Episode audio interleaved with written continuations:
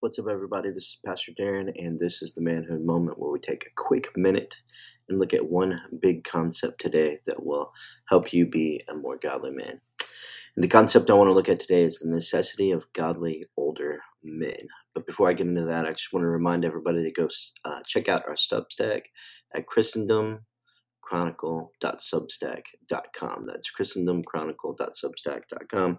There's articles, essays, emails, and uh, other various pieces of content there about establishing a Christian worldview in a godless age. And so I invite you to go check that out. So today we're talking about the necessity of godly older men. And this is an important topic because much of the discussion um, that's happening in the world today regarding manhood is pointing at young men. And um, the reason it's pointing at young men is because we're recognizing that there's a big problem with the young men in our culture um, suicide rates are up, testosterone rates are plummeting, um, and you know then we got the whole transgender crisis and so on and so forth. There are big problems with the young men in our culture, and so there's a lot of focus on young men. But one of the things that often gets lost in that is that part of the reason that those young men are in the predicament that they're in is because of the absence of godly older men in their lives. Not just older men, not just older male positive influences okay? Anybody anybody any secular psychologist out there can recognize the necessity of that uh, you know if they have you know two brain cells rub rub together. But but we're christians and so we don't just believe that we have a necessity of good role models. We believe that we have a necessity of godly older men. That is older men who have lived lives that strive to bring honor and glory to Jesus Christ. They've turned from their sins. They've trusted in Christ. They're filled with the Holy Spirit. They're submitted to the Lordship of Christ, and they've they've lived their life in that manner for a certain period of time. And they've loved their wives well, and they've raised their children well, and so on and so forth. Certainly, they're not perfect men.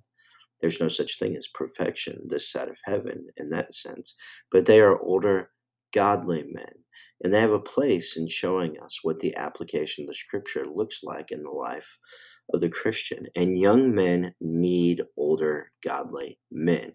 Men like Rusty Thomas, men like Matt Trewhella. These are two men that have been uh, near and, and, dear to me, that have discipled me and mentored me. Men like Kip Farrar, who's you know led me to Christ, and he's now uh, he'll probably laugh if he hears this episode, me calling him an older man, but but he's in his 50s, so as far as I'm concerned, he's an older man.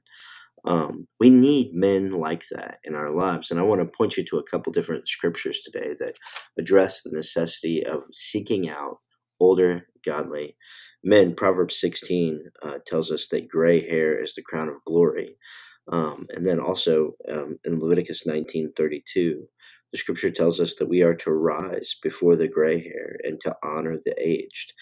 This is just a general teaching of scripture that we need to show honor to those that are older. That's actually part of the, um, it's an extension of the the uh, fifth commandment you should love your father and mother or you should honor your father and mother um, Ephesians 6 tells us it's the first commandment that comes with the promise that you may live long in the land and it may go well with you.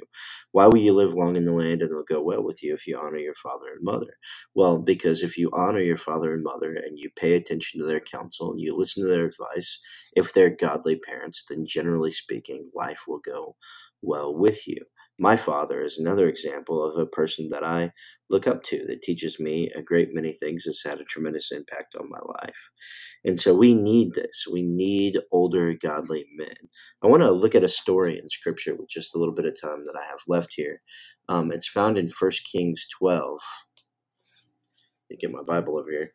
It's found in 1 Kings 12, and I'm not going to read the whole passage to you. I'm going to start in um, verse 6. But the con- context here is there's a new king.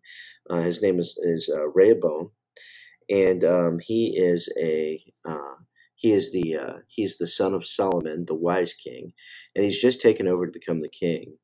And uh, Solomon's passed away now. And he's in this situation where the people have come to him and essentially asked him what kind of ruler he's going to be. If he's going to be a, a king that is out for their well being, or if he's going to be a king that tries to take advantage of them. And just watch what happens in verse 6 here. It says, Then King Rehoboam took counsel with the elders who had stood before his father Solomon while he was still alive, saying, How do you counsel me to respond to this people? And they spoke to him, saying, If you will be a servant to this people today, and will serve them, and grant them their petition, and speak good words to them, then they will be your servants forever. But he forsook the counsel of the elders, which they had counseled him, and took counsel with the young men who grew up with him, and stood before him. And he said to them, What counsel do you give me? That I may respond to the people who have spoken to me, saying, Lighten the yoke which your father had put upon us. And then the young men who grew up with him spoke to him, saying, Thus you shall say to the people who spoke to you, saying, Your father made you made our yoke heavy. Now you make it lighter for us. Thus you shall speak to them. My little finger is thicker than my father's loins. So now, my father loaded you with a heavy yoke but I will add to your yoke. And my father disciplined with whips, but I will discipline you with scorpions. So now, in the next, the latter part of the passage here, what happens is that Rehoboam does what the younger men say to do. And so he takes up counsel with the older godly elders, and they give him a piece of advice. These are men that have counseled his father, they're men of age and wisdom. And then he takes up counsel with young men who grew up with him and they give him a piece of advice. The older men say, Govern the people with mercy and grace, and they will serve you forever. The others, the young men, say, You know, govern them with a heavy hand. And Jeroboam or Rehoboam does not have the wisdom to heed the advice of the older men. And as a result, he doesn't he does what the younger men say to do. And what happens in the next passage is that civil war breaks out. And this very decision made by Rehoboam impacted the history of the nation of Israel when the northern kingdom and the southern kingdom separated from one another. That is how important it is for us to have older, godly men in our lives whose advice we heed and pay attention to. Rehoboam was a fool to pay attention to young, inexperienced men as to as opposed to older, godly men. And so, my advice to you today, men, if you want to be a godly man who serves the Lord well, then look out in the world and find some older godly men who you see whose wives are joyful and happy, whose children are following in the way of the Lord. Look for those men who have honored God well in the way that they have governed their families, in the way that they have served in His kingdom, and so forth. Find those men and seek to make yourself, uh, avail yourself to them Ask them questions, listen to them, serve them, and seek to learn from them. We desperately, desperately need the wisdom of older, godly men in this hour. Last thing I'll say here, I'm getting way over on time, but the last thing I'll say here is if you're listening to this and you're one of those older, older, godly men, make yourself available to young men. Seek out young men to mentor. The young men in our culture right now are in desperate, desperate need of the wisdom, the fellowship, and the guidance of older godly men. God bless.